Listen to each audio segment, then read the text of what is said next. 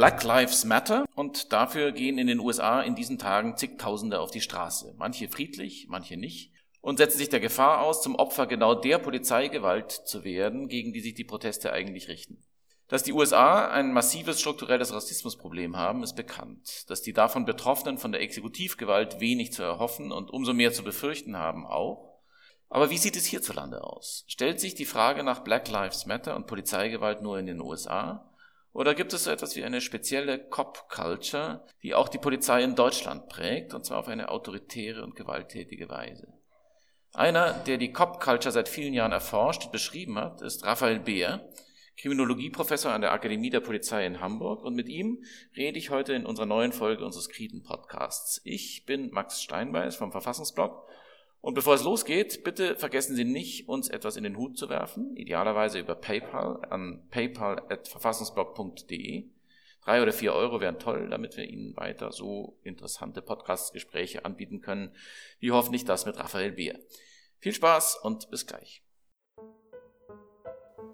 Verfassungsblog Corona Constitutional, unser Podcast zur Krise.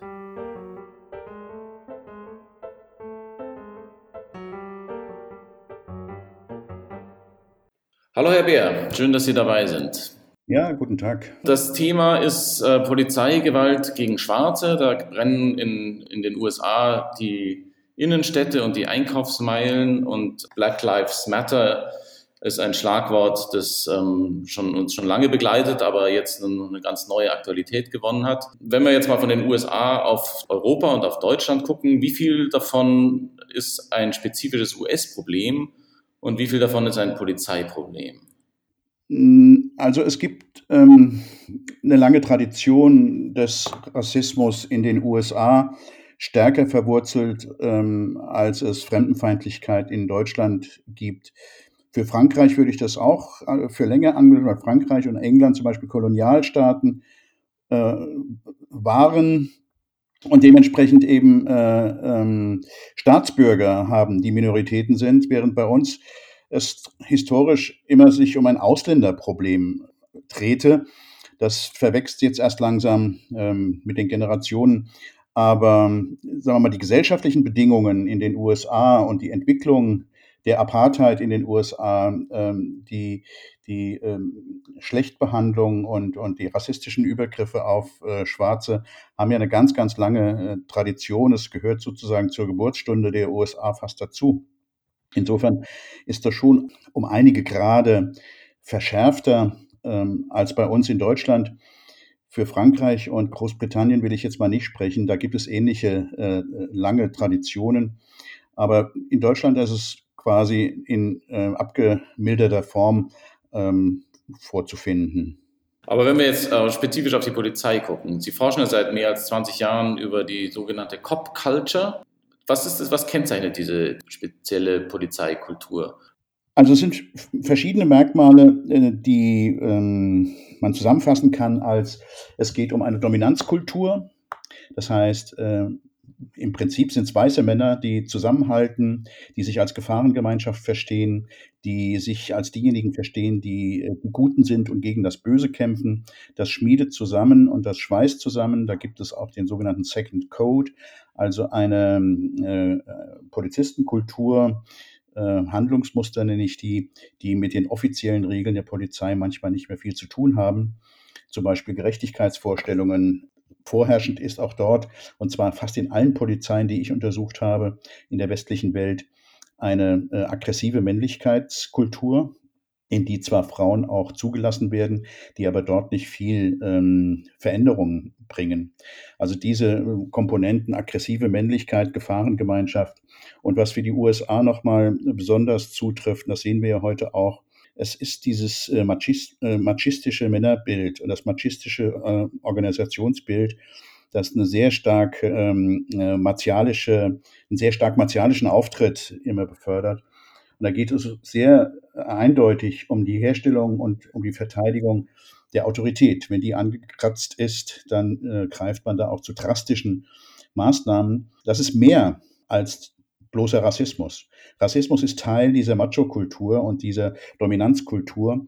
Ähm, insgesamt geht es aber um eine sehr stark männlich geprägte äh, autoritäre äh, Organisationsstruktur.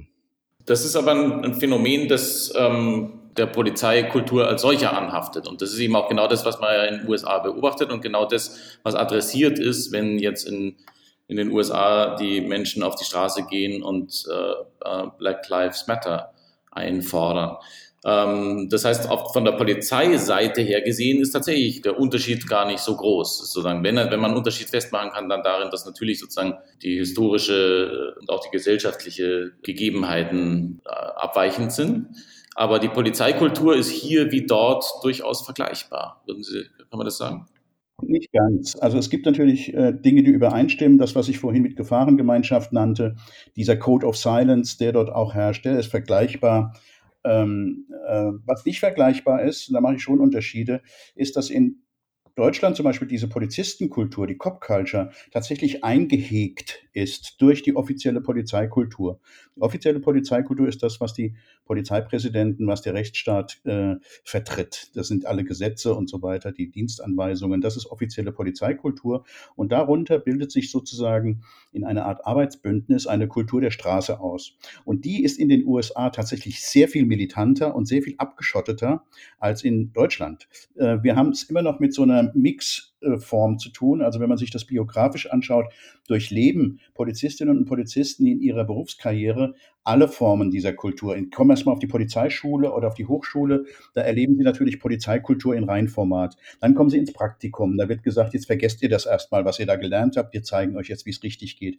Und wenn sie Pech haben, kommen sie in dieser Praxiszeit schon mit Kollegen zusammen, die es nicht so ganz genau nehmen mit der Polizeikultur, mit den offiziellen Richtlinien, die nicht nur Rechtlichkeit und Verfahrensförmigkeit äh, gewährleisten, sondern äh, stärker auf ihre Gerechtigkeitsempfindungen achten. Und da kommen schon auch Übergriffe und Rassismen vor in diesen Gerechtigkeitsempfindungen. Das kann durchaus sein. Aber wenn wir uns die Situation im Moment angucken, im Moment nehme ich das aus den USA so wahr, dass diese machistische äh, Organisationskultur sehr stark politisch noch befeuert wird. Das ist bei uns ganz anders. Bei uns gibt es auch dieses Machismo, ähm, aggressive Männlichkeit, auch Rassismus, aber er wird sehr argwöhnisch beobachtet von den Leitungen, von den, äh, von den Führungskräften, auch von der Politik.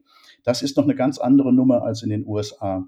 Viele Polizisten können sich im Moment sicher sein, dass ihr hartes Auftreten, äh, wenn sie hart auftreten, durch den Präsidenten gedeckt wird dieses Angebot, die Nationalgarde zu schicken und die Armee, es war ja eigentlich kein Angebot, sondern eine Drohung. Nämlich die Drohung an diejenigen Polizeiverantwortlichen, die eingesehen haben, dass man mit Härte und mit Brutalität einfach nicht weiterkommt. Ähm, insofern, ja, es gibt Übereinstimmungen, aber von dem Ausmaß und von der quasi von der Ausprägung äh, gibt es doch äh, sehr starke Unterschiede auch also Sie würden sozusagen einen Unterschied machen zwischen der Cop-Culture und der Polizeikultur, wenn ich Sie richtig verstehe.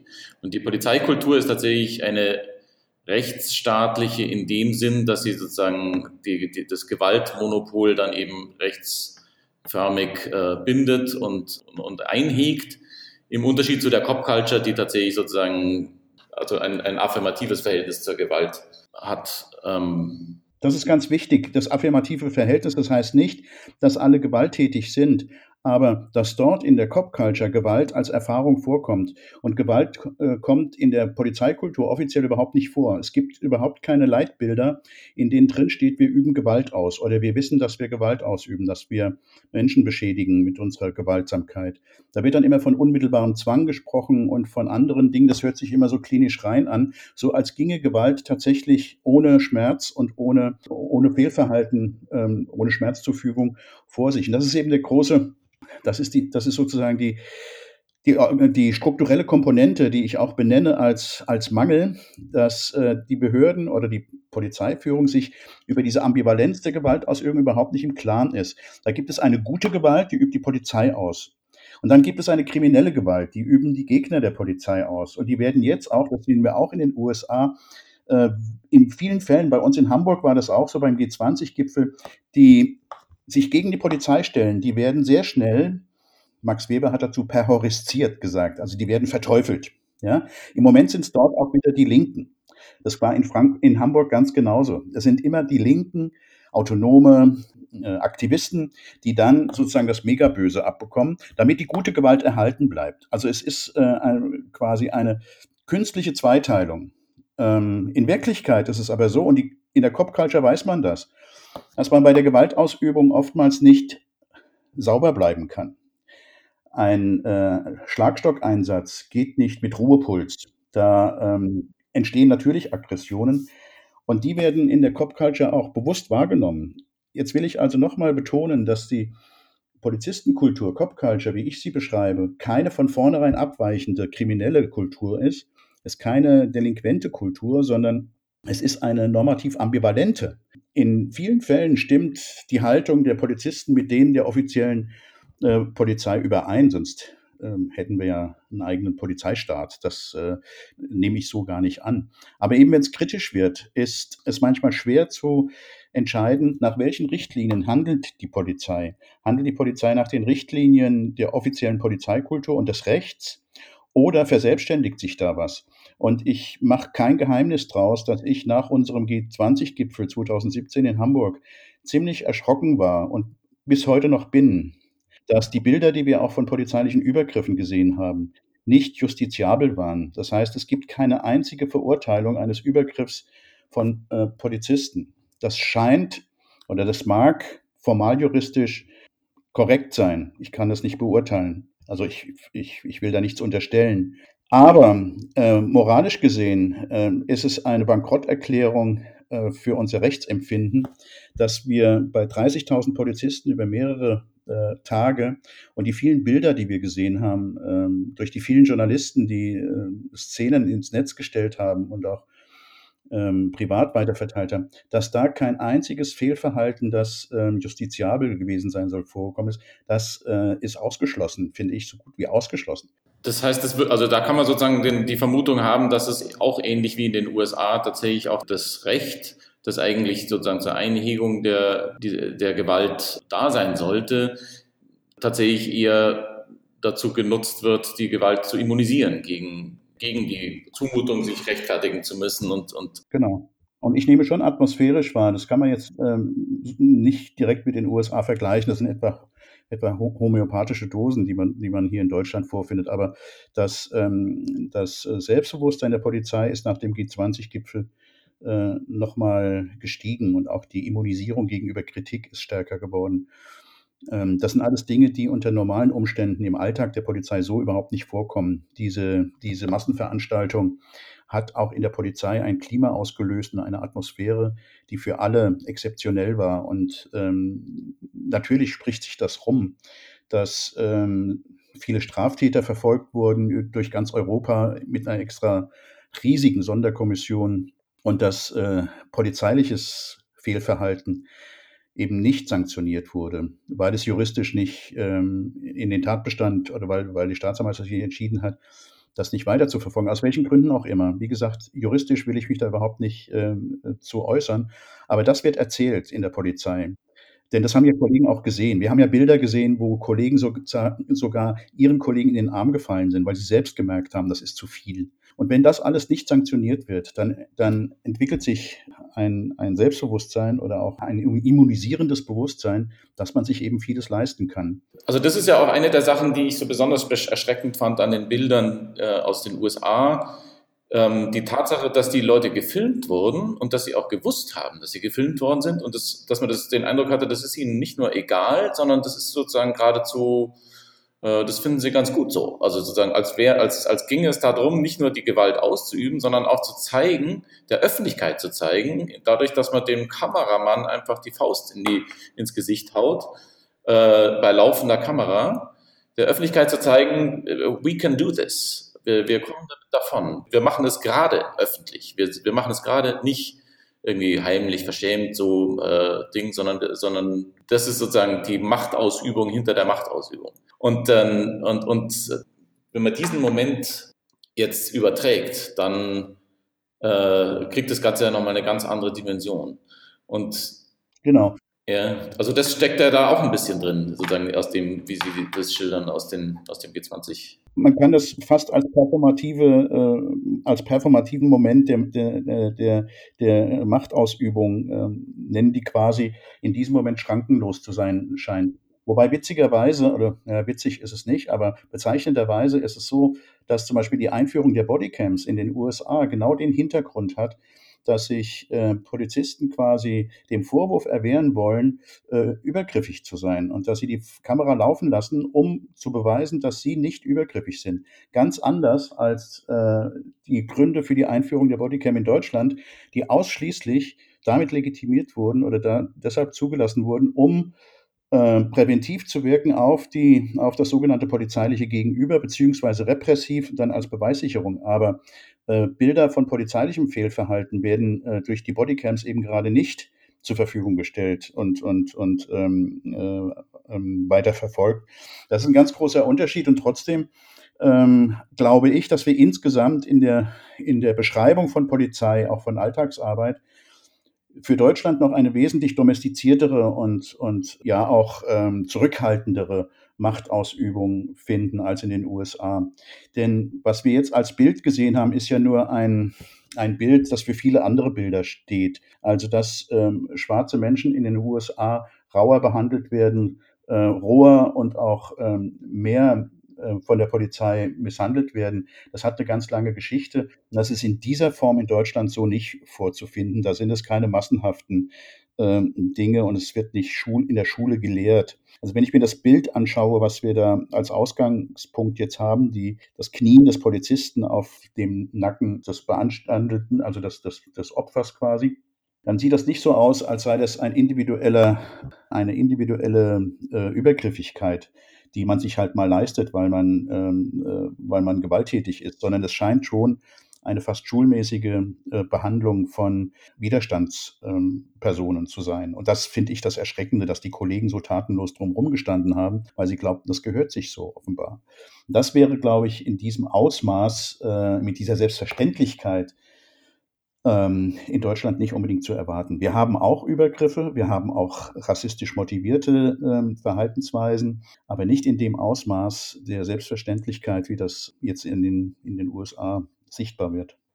Mhm. Aber es ist ja auch eine Dynamik dahinter. Also sowas kann sich ja auch schnell verändern. Und zwar gerade in einem Kontext von, von, von Protesten, von Massenprotesten, die ähm, sozusagen zum Beispiel gegen äh, rassistische Diskriminierung mobilisieren und dann sozusagen erstmal auf der anderen Seite das Bild äh, verstärken, dass man es damit, ähm, also eben tatsächlich mit, mit gefährliche Unordnung zu tun hat, gegen die man dann entsprechend martialisch auftreten muss und dann eskaliert sich das hoch. Genau. Und zwar gerade auf eine, auf eine rassistische Weise hoch sozusagen. Das, das bleibt jetzt abzuwarten, äh, wie, wie sich das in den USA entwickelt. Es gibt zwei Alternativen, also zwei, zwei Szenarien.